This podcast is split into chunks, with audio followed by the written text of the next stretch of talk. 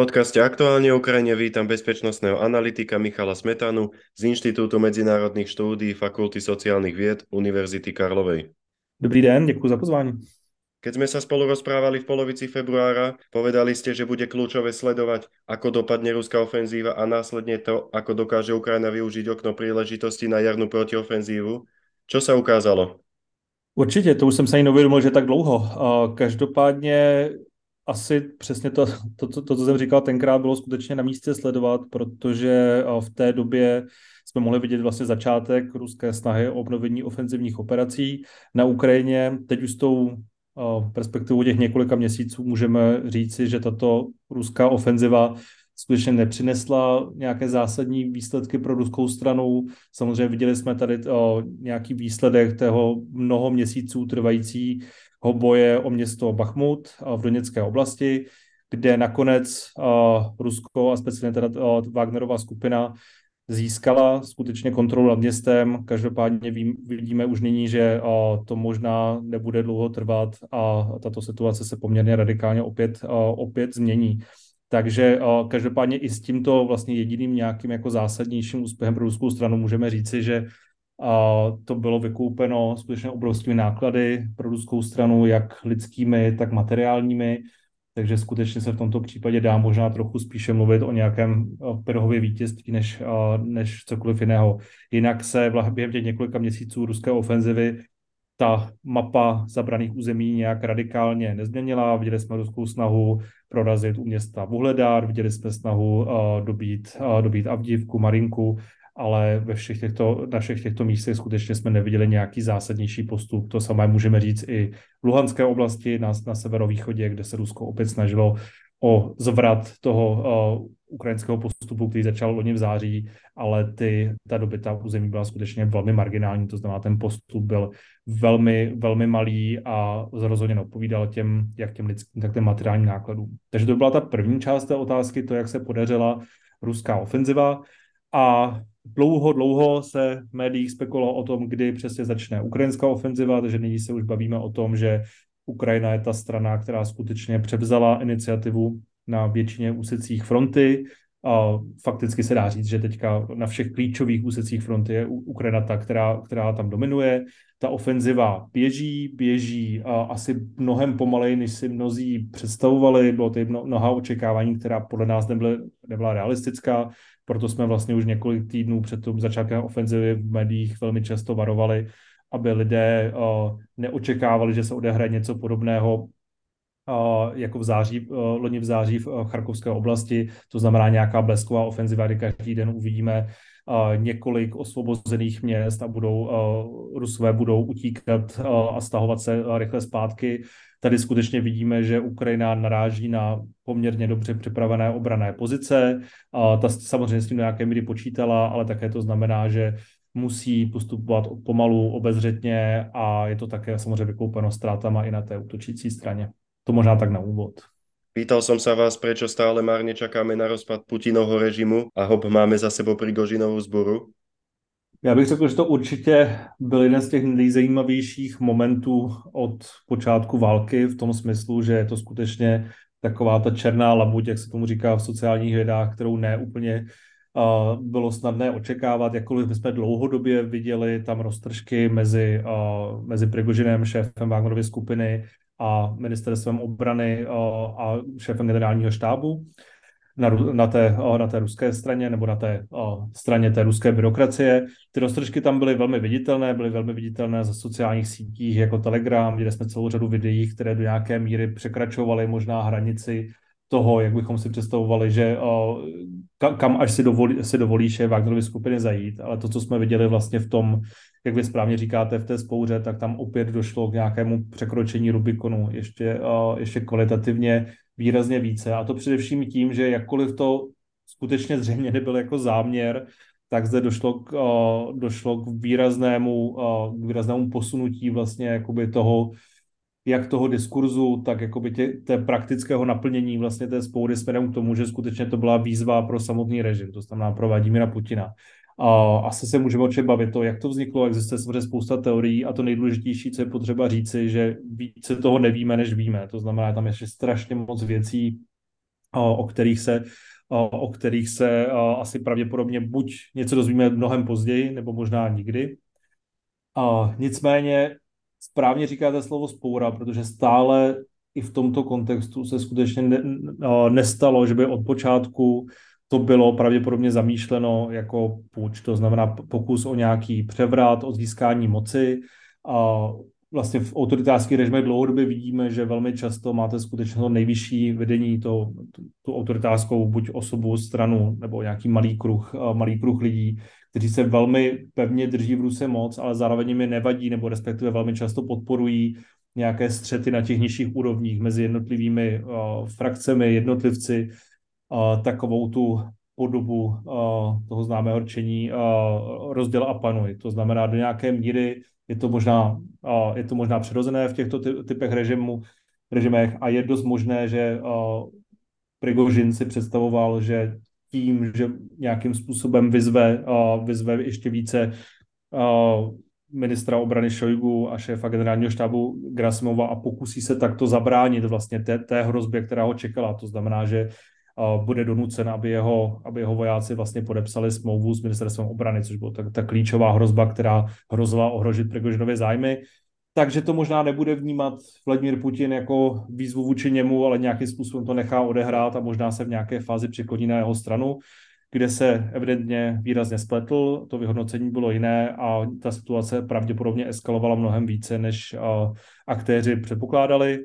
A každopádně jsme se potom nakonec dostali do fáze, ve které vlastně prohráli všichni. To znamená, Prigožinovi spoura nevyšla, pravděpodobně dojde k tomu, co, čemu se on snažil sám zabránit, to znamená Wagnerova skupina skutečně ztratí na relevanci, respektive bude donucena se integrovat do, do ruské armády standardním způsobem. To znamená, bude to vést ke ztrátě vlivu pro, přímo osoby Prigožina a dost možná také nevíme, jak to přesně skončí s jeho vyšetřováním, možná jeho finanční kriminality, případně pokud není stále vyloučené, že i jeho bezpečnost asi nebude jako dlouhodobě zaručena.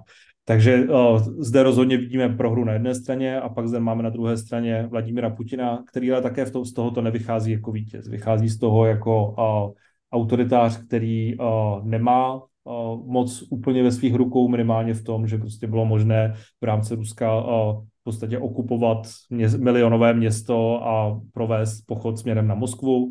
Vidíme zde, že nějakým způsobem řada lidí vnímá, že byla že narušená nějaká jakoby stabilita režimu, to znamená, že a že ta odpověď možná nebyla tak rázná, jako si mnozí představovali. Jestli, jestli by to byla chyba nebo ne, to už se asi nikdy nerozvíme.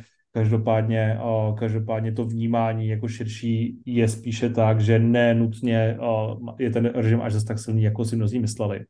Ale, ale to řeknu pořád, jako pořád vlastně platí, že téhle chvíli sázet na to, že někomu by se skutečně podařilo toho využít a provést kompletní mocenský půjč bez toho, aby za ním stálo nějaké jako zásadnější množství obyvatelstva nebo elit, což nic takového jako ne, nevidíme, tak stále je to asi strategie, na kterou se Západ nemůže v téhle chvíli spoléhat, nebo je to minimálně nějaký výsledek, který, který by v té chvíli hrozil.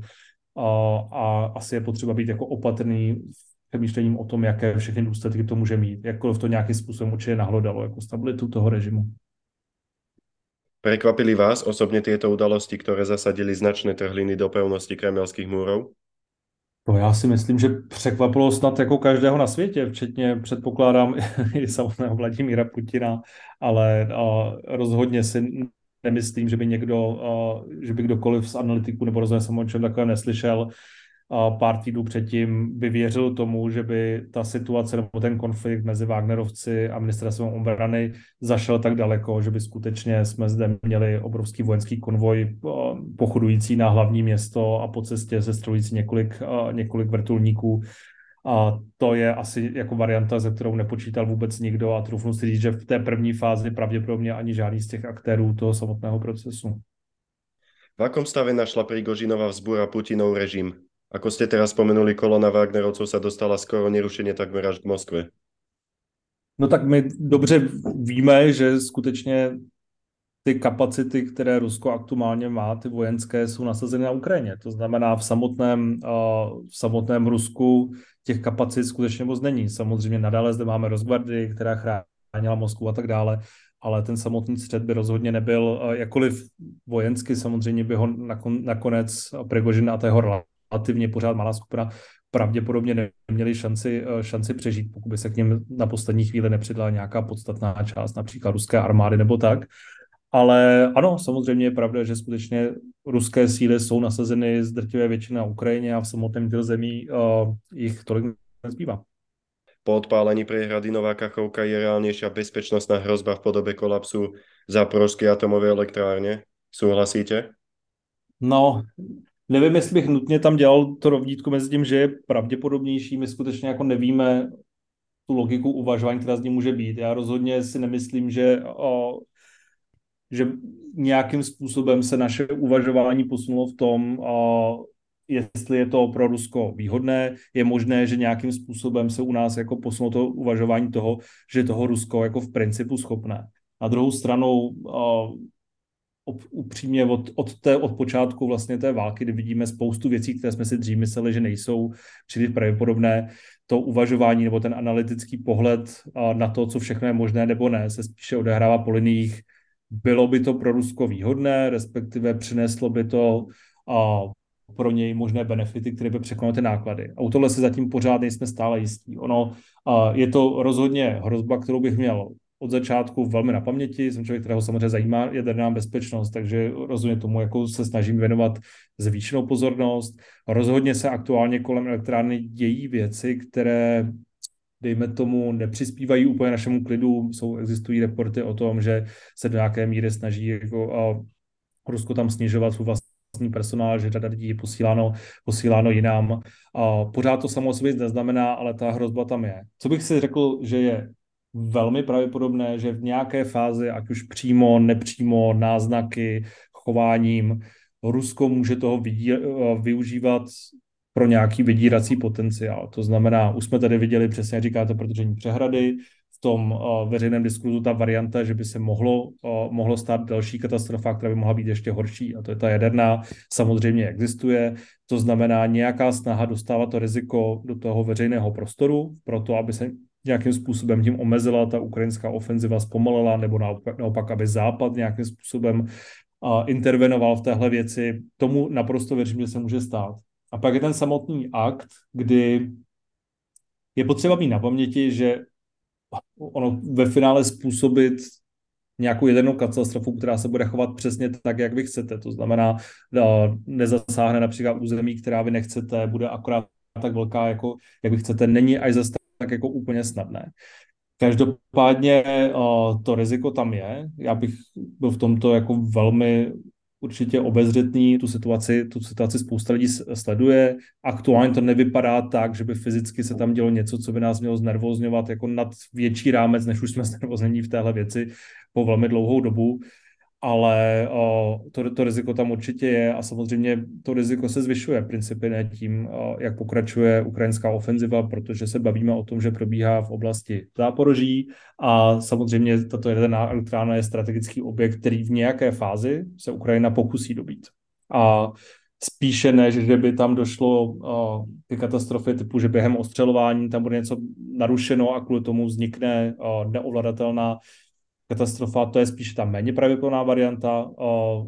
Ta varianta, samozřejmě, že tam něco bylo spácháno, alespoň s nějakým jako záměrem, ta tam, ta tam možná hrozí o něco víc a samozřejmě potřeba být na pozoru. Nechcem to rozhodne privolávať, ale bol by incident s atomovou elektrárňou definitívnym prekročením všetkých červených čiar pre civilizovaný svet? To se to se, to je strašně jako těžko, těžko říci, že jo, jako, jako srovnávat to, že se způsobí uh, incident elektrárně nebo dojde k válečným zločinům v Buči, jakým způsobem to dávat na rovinu. Rozhodně je to něco, co by bylo určitě překročením nějaké další červené linie a no, to máte pravdu, protože pro svět z dobrých důvodů jakékoliv katastrofy, které zahrnují jedenou, uh, zahrnují jedenou energii, mají své speciální místo. Víme moc dobře, co udělala, co udělala tragédie v Černobylu na Ukrajině v 80. letech. Všichni si dobře pamatujeme na tragédii ve Fukushimě, která samozřejmě nebyla způsobená člověkem, nicméně velmi zásadním způsobem změnila pohled řady lidí na celém světě na jedenou energii. A pokud by něco takového hrozilo v tomto případě, je to samozřejmě něco, co celá řada, pro celou řadu lidí by bylo určitě dalším krokem. To znamená v tom vnímání určitě, není to asi něco, co se dá objektivně říci, protože my skutečně nevíme, jaký rozsah té katastrofy tam byl. Ono v téhle chvíli je skutečně potřeba říci, že tato jedená elektrárna je stavěna úplně jinak, než byl Černobyl v 80. letech a je tam celá řada vlastně faktorů, která zabraní k tomu, aby ta katastrofa se, se dostala na podobný typ úrovně. Ale to neznamená, že to není něco, co by nás neznervozňovalo. A i kdyby to, za, to zasažené území bylo výrazně menší, bylo skutečně jako v té samotné oblasti, tak je to pořád něco, co, uh, co by bylo i psychologicky vlastně mnoho, v očích mnoha lidí nějakým dalším uh, velmi negativním krokem. Blíži sa summit NATO vo Vilniuse. Dostane Ukrajina mm-hmm. požadované záruky ohľadom budoucího členstva? Já to nejsem schopen predikovat, nevím. Rozhodně, co jsem schopen říct, je, že to bude jedno z těch velkých témat, které se tam bude řešit. To je, o, to je rozhodně o, zaručené. Druhá věc, co jsem schopen říct, je, že v rámci aliance mezi spojenci na tom skutečně není schoda. Vlastně aktuálně různé země v rámci aliance mají různou představu o tom, jakým způsobem má vlastně probíhat ten politický slib směrem k Ukrajině a jak ty záruky mají vypadat, jak mají být formulovány, na co mají navá- být navázány. Není to úplně vlastně, vlastně snadné vymyslet. My máme velmi negativní vlastně zkušenost a velmi negativní vzpomínku na to, co dostala Ukrajina v roce 2008 na bukurejském summitu, kde právě uh, byl po dlouhou dobu plán a Ukrajina měla zájem o to, aby dostala, aby dostala vlastně ten členský plán, Membership Action Plan, který by dal vlastně možnost nějakým způsobem mít před sebou tu mapu, jak postupovat uh, směrem ke členství. To tenkrát kvůli odporu několika zemí neprošlo a vlastně Ukrajina dostala tenkrát jenom takový jako velmi vágní politický příslip toho, že na to jednou bude, ale bez toho, aby dostala tam přesně tu mapu, jak se k tomu dostat což tenkrát Ukrajině vůbec nepomohlo. Ta se dostala do situace, kdy vlastně na jednu stranu z pohledu Ruska ona se snaží dostat do NATO a na to, na to jí chce a na to jí chce přijmout, zároveň nedostala žádné bezpečnostní záruky, žádný, žádný institucionalizovaný rámec pro to, jak se, jak se na tu pozici dostat a neprospělo to ani Ukrajině, ani tenkrát Gruzi, která byla ve velmi podobné, podobné situaci. Takže celá řada zemí se vlastně snaží nezopakovat tuto chybu a vymyslet něco směrem k Ukrajině, co bude mít skutečně větší politickou váhu, nebo minimálně tam bude nějaká jako systematická cesta, jak se k tomu členství dostat, ale co přesně to bude, nikdo neví. Co je asi zcela jako mimo možnost je, že by Ukrajina aktuální bylo teď přislíbeno členství ještě předtím, než válka skončí. Tam je potřeba vždycky mít na paměti, že aktuálně v rámci aliance 31 zemí, které tento krok musí schválit. A myslím, že o, asi, nemusím, o, asi nemusím zdůrazňovat, které státy to jsou, ale každopádně, o, každopádně máme zde minimálně některé země, které, budou, které by v tomto případě byly velmi proti. A o, takže se bavíme spíše o variantách typu nějakého Bukurešť plus, to znamená o, nějaký příslip, který například bude směřovat k tomu, že jakmile válka skončí, případně jakmile skončí o, z přímé boje s Ruskem, tak Ukrajina dostane možnost, možnost na to vstoupit. Jsou zde varianty, které se aktuálně diskutují, kterým se například Spojené státy tváří, tváří pozitivně, že by Ukrajina nemusela splnit ten takzvaný Membership Action Plan a vlastně by se tak jako zrychlila ta jí, ta jí přihláška do NATO. Takže těch variant je tam několik, ale asi se budu to vlastně trochu opakovat, musím zdůraznit. Prostě aliance 31 zemí, máme tam státy, které jsou, dejme tomu, mnohem více připravené nějakým způsobem tu ukrajinskou snahu urychlit, jako jsou speciálně státy na východním křídle NATO, Polsko, pobalské státy. Máme zde státy, které v principu jsou ukrajinskému členství nakloněny jako Spojené státy, ale velmi se snaží zabránit tomu, aby prostě se na to dostalo do konfliktu s Ruskem. To znamená, a to znamená, aby se Ukrajina stala členem na to předtím, než skončí válka nebo minimálně, uh, minimálně ty ostré boje. A pak zde máme státy, které obecně se snaží chovat velmi z jejich pohledu asi jako pragmaticky, z, řadu, z pohledu celé, celé řady zemí v rámci aliance asi trochu problematicky, jako je Turecko a, nebo Maďarsko, které konec konců zkomplikovaly i vstup Švédska do NATO, která, které stále ještě se nepřipolo k Finsku a nestalo se členem NATO a kde vidíme těch problémů výrazně méně, než je v případě Ukrajiny. Takže u těch bych naopak jako čekal, že jejich přístup k tomu bude velmi vlažný, až, až spíše bude se snažit tento postup více komplikovat. Takže určitě to nebude, nebude snadná diskuze a výsledkem může být možná nějaký kompromis, který jen málo koho učiní šťastným. Vráťme sa k aktuálnej ukrajinskej ofenzíve. Ukrajinci systematicky osekávajú obranné línie okupantov. Může se jim někde už čoskoro podarit větší prielom? Větší průlom se jim určitě podařit může, akorát v téhle chvíli zatím nevíme, kde přesně a kdy přesně. A ta ofenziva určitě je naplánovaná tak, že nebude končit příští týden, je to spíše otázka dalších několika málo týdnů a spíše málo měsíců. A vlastně my stále jsme ještě neviděli nasazení většiny těch připravených útočných sil, to znamená ze strany Ukrajiny, je to stále proces, kdy se snaží vlastně útočit na různých úsecích fronty, hledat slabinu protivníka, ale v tu chvíli, kdy se podaří vlastně někde skutečně se potom dostat už těm hlavním obraným liním, kde Ukrajina aktuálně není, a někde provést nějaký zimový průlom, dovedeme si představit, že tam nasadí zásadnější útočné síly, které má ještě stále v rezervě a tam se pokusí o ten velký průlom uh, v tom operačním směru, který v tom, v tom případě bude dávat největší smysl. Takže určitě to reálné je a je to rozhodně něco, s čím Ukrajina do toho šla, aby skutečně se jí podařilo někde prorazit pravděpodobně z velkou pravděpodobností buď, buď právě na jihu, ať v záporské oblasti, nebo směrem do jižní Doněcké oblasti. A také to, také to může být úplně někde jinde. Není vůbec vyloučená varianta, že vlastně po nějaké době se Ukrajině podaří, podaří prorazit v Luhanské oblasti a postup tam. V téhle chvíli tam má určitě Ukrajina celou řadu kontingenčních plánů, postupuje pomalu, systematicky, a snaží se, snaží se nějakým způsobem neudělat nějakou jako zásadnější chybu a je potřeba říct si to, co jsem říkal úplně na začátku, že skutečně zde naráží na předpřipravené obrané pozice, to znamená, že to, co vidíme, je skutečně sice pomalý, systematický, ale pomalý postup. Ako ste úvodom spomenuli, Wagnerovci dobíjali Bachmut vyše 8 mesiacov. Ukrajincom sa tam darí aktuálne prerážať po bokoch. Viete približiť aktuálnu situáciu? Co vidíme aktuálně kolem Bachmutu je, že Ukrajina se vlastně snaží útočit na sever a na jih od města, to znamená nějakým způsobem postupovat vlastně na těch, na těch okrajích spíš než přímo, přímo v samotném městě. A ten, těch cílů tam může být samozřejmě více.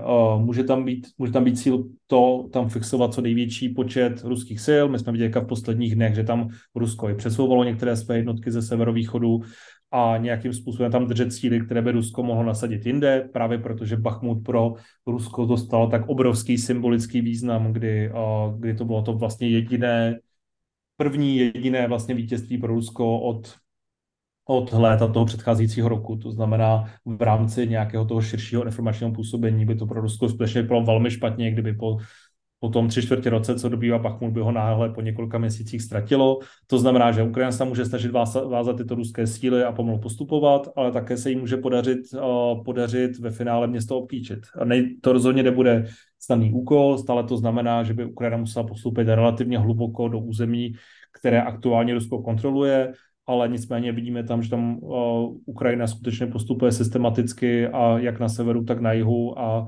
relativně často slyšíme, uh, slyšíme o dalším postupu. Varí se ruská vojnová žaba tímto způsobem dost intenzivně?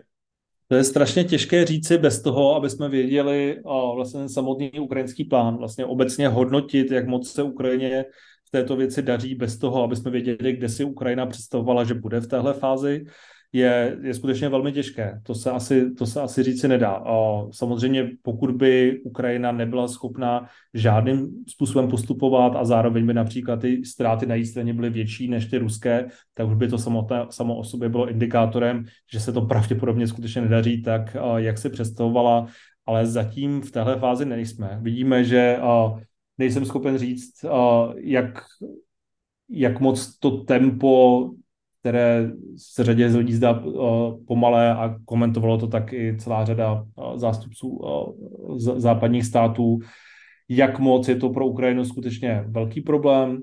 A nedá se to asi v téhle fázi úplně, úplně tolik říci, nicméně zase pořád platí, že Ukrajina v této fázi se ještě nedostala ani těm prvním obraným liním a ten, ta samotná jako dynamika toho konfliktu se bude ještě velmi vyvíjet. To znamená, byl bych opatrný s hodnocením té samotné kampaně, ještě než o, ještě například měsíc, dva, kdy možná budeme mít trošku víc těch datových bodů, aby jsme byli schopni ji zhodnotit.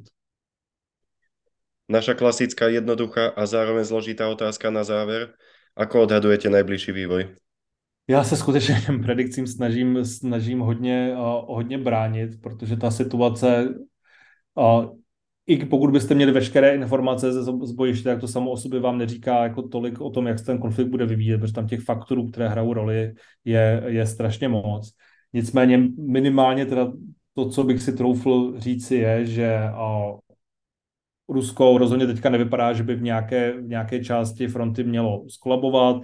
To, to, co probíhalo, to, co probíhalo v Rusku v té spouře, o které jsme se tady poměrně hodně bavili, tak nějakým způsobem zase nepoznamenovalo vlastně ty ruské obrané linie vlastně v té době, kdy, kdy tato spora proběhla, tak Wagnerovci byli staženi ze všech, ze, na všech úsecích a byli vlastně v té fázi, kdy se snažili nějak regenerovat ty své síly. To znamená, že tam, kde Ukrajina útočila v té době, tak tam skutečně byli nadále ruští vojáci, kteří z Ukrajinu bojovali dále. Takže ten dopad na samotný konflikt v tom krátkodobém horizontu je relativně, nebo byl relativně malý, to tam nevidí nic zásadního. Mnohem větší otázka je, jak se to proví dlouhodobě, kde tam může být celá řada jako faktorů, která, která může hrát roli směrem k Rusku, ale krátkodobě tam ten dopad bude víceméně malý takže co pravděpodobně uvidíme, jsou další ukrajinské snahy útočit v západní záporské oblasti na té hranici mezi Doněckou a, a záporskou oblastí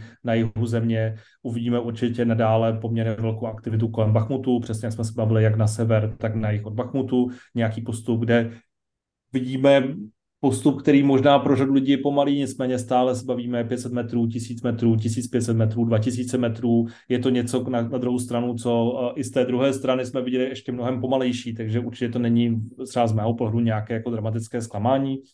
A, a může to vést k poměrně zajímavým operačním výsledkům v, v horizontu měsíce, dvou, tří.